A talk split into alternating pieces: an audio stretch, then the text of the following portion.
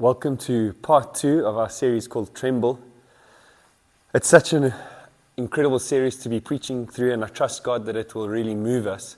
It's not the easiest thing to listen to um, when it comes to the scriptures that we read through because it is God's word challenging our hearts and challenging us to grow and to change and to transform more into the image of Christ. And so sometimes it is difficult to process.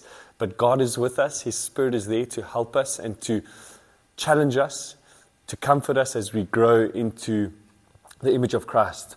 So, part two of tremble. And I called it tremble because tremble is a word in the Bible that links closely to the fear of God. The, the fear of God. And that's really what this series is based on. I mentioned last week in the sermon that the Barna Research Group um, and John Bevere did a lot of research and uh, ties into the Barna Research Group in his book that he wrote on the fear of God that I encourage you to go and read. What a, a brilliant writer on this topic.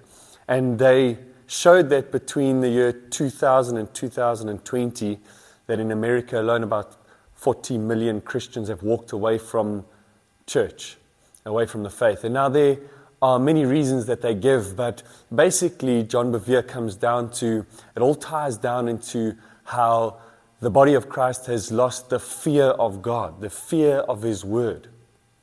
If we lose the fear of God and His Word, then what happens is we begin to compromise in so many areas of our lives and we are drawn away easily and deceived easily by culture, by society, by anything that goes. And so the pressure is put on the church, the body of Christ, when it comes to culture and what society is teaching and what they're saying. And so we are drawn away and we compromise and we step back and we question the word of God and then we become weak and we fall away. And that's what the Bible warns us about in the last days that many will leave the faith. It's just the prophecy that's coming true that many will leave the faith and walk away because of the evil times we live in and because of how people will be twisting the word of God. And so I encourage you, as the body of Christ, to stand strong in God's word, to fear, to honor, to revere, to hold high in high esteem the word of God and God Himself. Worship Him, adore Him and His word above all else, so that you would stand strong in these last days, in these testing times, and honor God with your lives. And so many are leaving the faith because of really a lack of fear of God. Many people fall away from God. And it comes down to this thing that people do not fear God. They do not have a reverence and an awe for God. Many people live lukewarm lives because of a lack of fear of God. I believe many people rob themselves of a beautiful and powerful, intimate relationship with God and with the Holy Spirit because they lack the fear of God. Many Christians are not deep in their walk with God and firm in their Christian foundation because of a lack of fear of God. Many people don't read the Word of God. They don't pray. They don't spend time in God's presence. They compromise in their walk with God because of a lack of fear of God. And so I want to encourage you to fear God's Word, value it, fear God's leadership, honor it, revere it. I want you to trust God that you would fear His leadership and His rule in your life, that He would become the one that you honor in every way as the leader of your home, of your marriage, of your relationships, of your lifestyle choices, of your business decisions. That you would fear his leadership, that he would be the leader of your life in every way. I mentioned last week this beautiful picture that I had um, when I was lying awake the previous week. And I believe God just showed me this picture just in terms of how the church is at the moment and what's been going on. And it's that picture of the, um, the soccer field. When you are standing by, and maybe you can tune into my last week's sermon, but I'll mention it again now. Imagine you standing by a soccer match, and your child is on the soccer field playing soccer, but they're struggling and they really are making a mess of the game. And they are struggling to kick the ball because maybe their coordination is not great, and the ball passes them again and again and again, and they miss the ball and they try and kick it, and someone comes and intercepts and steals the ball, and then finally they get the ball and they're running up the field and they're trying to dribble it, and they're just tripping over their feet, and they can't kick it, and they, they try and eventually shoot at the posts to score a goal, but before they know it, someone takes the ball away from them. And once again, they get another opportunity and they just fail horribly and miserably. And eventually, they're so frustrated and so angry that your, your, child picks up the ball with their hands and runs and just throws it or kicks it into the goals and runs off. Now, in a situation like that, as a parent watching your child, I'm sure your heart would break for your child. You would feel so much gra- like grace and compassion and frustration for your child. Now, imagine if your child picked up the ball and ran and did something like that. There would be two ways to respond. Either you would respond which would be the wrong way, but you would respond and say, My child is just frustrated, guys. Be, be compassionate. Be, you know, show some grace and some mercy towards my child. And you would not want people to scream and shout at your child saying, What are you doing? And you would, out of grace and love and compassion, say to people, Just understand. They're frustrated. They, they're really struggling. Just allow them to do what they want. Or you could, out of love and grace and compassion, in that same way, you could respond to your child and coach them and say, My boy or my girl, listen, you can't do that. You can't. I know you're frustrated. I know you're hurting. I know you, you're really angry and you, you're really struggling, but you can't do that. This is what you've got to do. And you help and you coach them. You see, the thing is, in the, the game like that, if they were to pick up the ball and do their own thing, they would be disqualified from the game. They would be sent off, yellow carded, or something.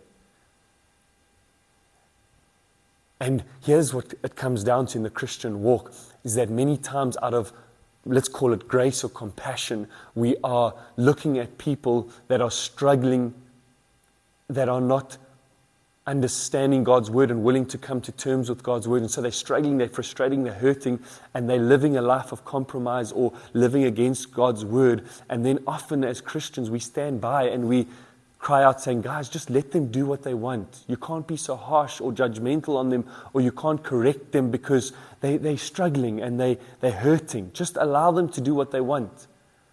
And sometimes we have that attitude towards people in the church, in the body of Christ, or even ourselves, just because where we, we, we're feeling a certain way, or because we are struggling with certain feelings, just, just be gracious and allow us to wrestle with these things and so we allow people to compromise and we allow ourselves to walk a life of compromise and sin, not willing to be corrected by God's word. And then we see the church in a lot of mess and we see people just walking away from God and Christianity taking on its own model far from God's word. And it just leads to a life of destruction. It leads to a life being disqualified in the end. And so we've got to come to God's word and in grace and love and compassion motivate each other, strengthen each other, fire each other up to come back to God's word and to walk according to God's ways. Let me encourage you this morning or this evening, wherever you are listening to the sermon, if it's online, holy fear does not push us away from God. Holy fear is the most powerful thing if I can call it that, to build our intimacy with God. Holy fear is what will build your intimacy with God.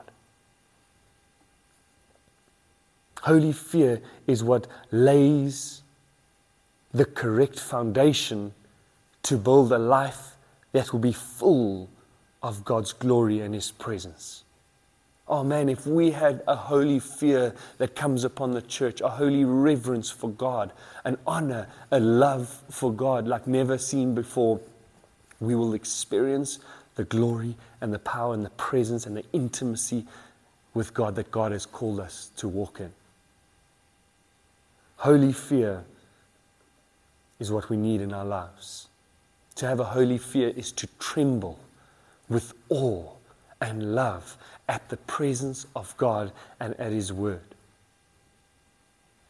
Psalm 119, verse 161 says, Rulers persecute me without cause, but my heart trembles at your word. My heart trembles at your word. Oh, believer, do we tremble at God's word when we read it? Does it shake us to our core where we want to just honor God and live according to what His word says? The ESV says, My heart stands in awe of your word. To be in complete awe of His word and His presence is what is needed in our lives. And that is what will facilitate an atmosphere for God's presence to manifest beautifully in our lives if we are in awe of Him and His Word. And so, to recap again, to fear God is not to be afraid, not to be terrified. It's not to be scared of God, but it's to highly esteem Him and His Word, to greatly respect Him, to honor Him, to adore Him, to admire Him, to worship Him, to adore Him above anything or anyone else in this world. In the, let me share something with you. In the Drakensberg in the winter, we've been there before when it was minus 8 or minus 10, freezing cold. And they would build these massive bonfires in the middle of a circle for campers to come and stand at. And this fire would be huge. Can you picture a bonfire the size of a house burning and you're freezing cold?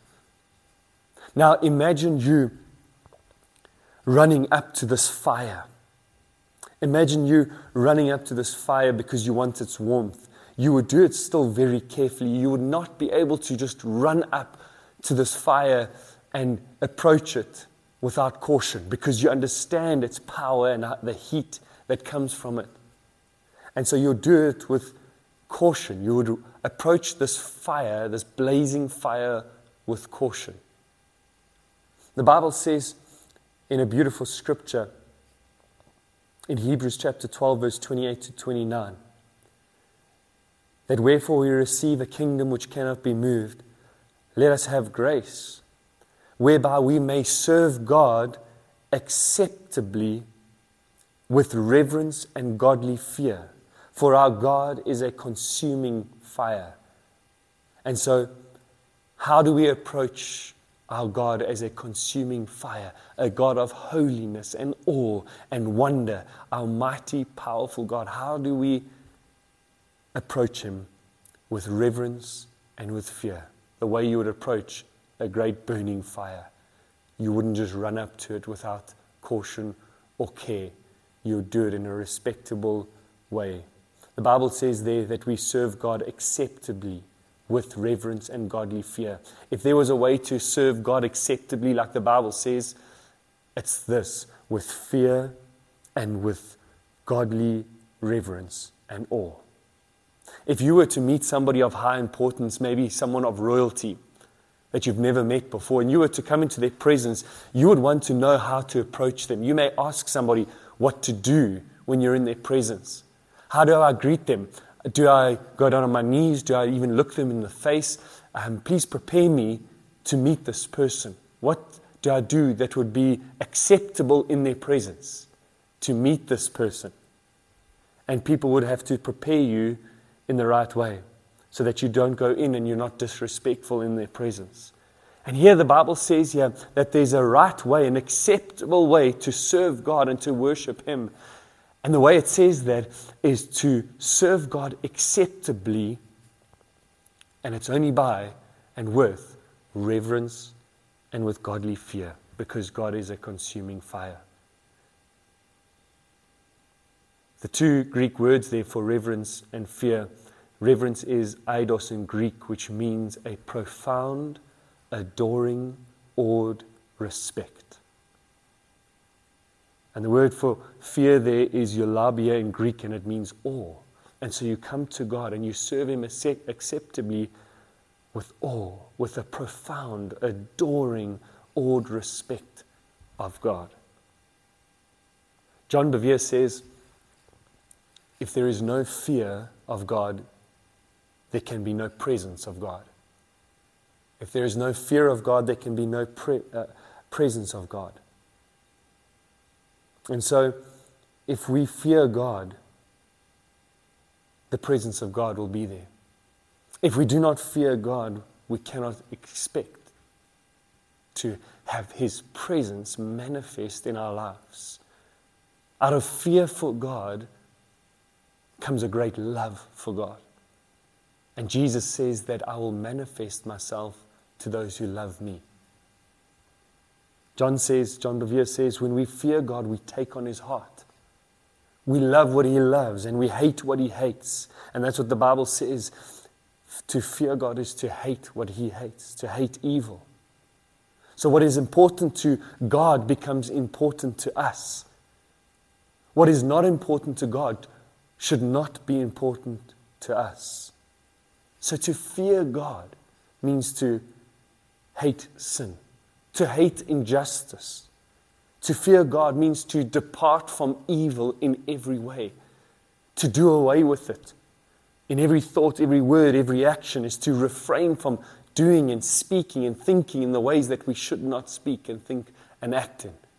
God wants us to live a life of holiness so that we can experience more and more of his presence and his blessings in our lives. 2 Corinthians chapter 7 verse 1 says, Having therefore these promises, dearly beloved, let us cleanse ourselves, cleanse ourselves from all filthiness of the flesh and spirit perfecting holiness in the fear of God. The NIV says, Therefore, since we have these promises, dear friends, let us purify ourselves from everything that contaminates, contaminates body and spirit, perfecting holiness out of reverence for God. The Bible says there, purify yourself from everything that contaminates. The word contaminates means taints, pollutes, defiles. It means to make something impure or unclean. So it says, get rid of all those things that pollute the body and the spirit. You see, sin, we can't get away from it. Sin pollutes, it contaminates, it poisons the body and the spirit, the Bible says. And we've got to get rid of it out of a holy reverence and fear for God become more holy. That's the walk of sanctification that God has called us to. And we do it out of a love and a reverence and a fear for God. True reverence and a true fear in a believer's life leads to true sanctification. Let me go into a beautiful psalm this morning. Psalm chapter 25, verse 12 to 14. It's a psalm that speaks about the fear of God and the fear of God's people, but some of the beautiful blessings and the rewards that come with the fear of God. Psalm chapter 25, verse 12 to 14 says, Who then are those who fear the Lord? He will instruct them, and he's speaking of those that fear the Lord, he will instruct them in the ways they should choose. In other words, what's beautiful there, he's saying that those who fear the Lord will get divine instruction. God will instruct those who fear him. And that's something that I think we're often asking for. We're asking God in our business place, in our work decisions, in our daily lives God, lead me and guide me. Give me your instruction, direction in my life. But God promises here that He will only give direction and guidance to those who fear Him. So here's maybe an answer for us this, uh, this morning in our lives. If we are trusting God for direction, divine, godly direction and guidance in our lives, we've got to understand that it will come from a life and from a place of reverence and fear for Him. Man, God will, He wants to direct your life. He wants to give you guidance. But He needs us to come to a place of reverence and awe of Him and His Word. Verse 13 says, They will spend, speaking of those who fear the Lord, they will spend their days in prosperity. What a blessing. That's God's word for us. He wants us to spend our days in blessing and prosperity. And He says, And their descendants will inherit the land. So only those who fear God and walk with God will spend days in prosperity and will see a blessing come upon their descendants. Verse 14 The Lord confides in those who fear him, he makes his covenant known to them.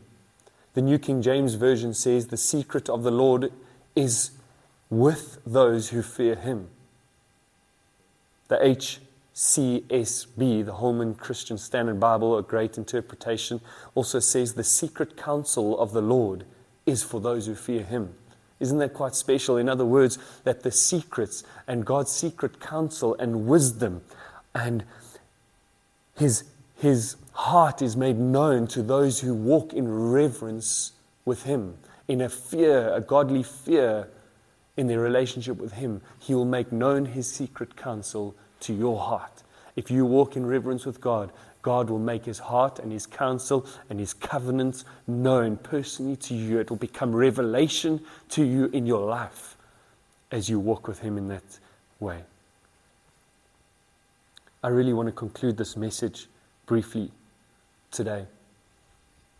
And I want to ask you to pray and to seek God, to come to Him and to ask Him that the fear of God would fall upon your life that the fear of God would mark your life. That you would be able to walk day by day saying, I fear the Lord. I'm a man and a woman that fears God, that walks with God intimately, that reveres, that honors God above all else, that does not live a life of compromise, but lives boldly and courageously for the Lord God and according to His word. Lord, Lord, we pray.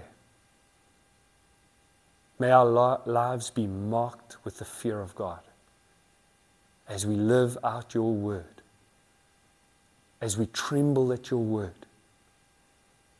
May you fill us with your presence. May you manifest yourself in ways that are greater and greater in our lives. May your presence, may your glory fill our lives. I pray, God, that as every person is repenting again this t- today, as they hear your word from a life of compromise, repenting and truly wanting to acknowledge your word and live according to your word. Lord, right now I pray that your glory and your presence would touch their life. Fill them, God, I pray.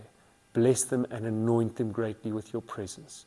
May blessing, may your divine counsel and wisdom be made known to them today, I pray. In Jesus' name, amen.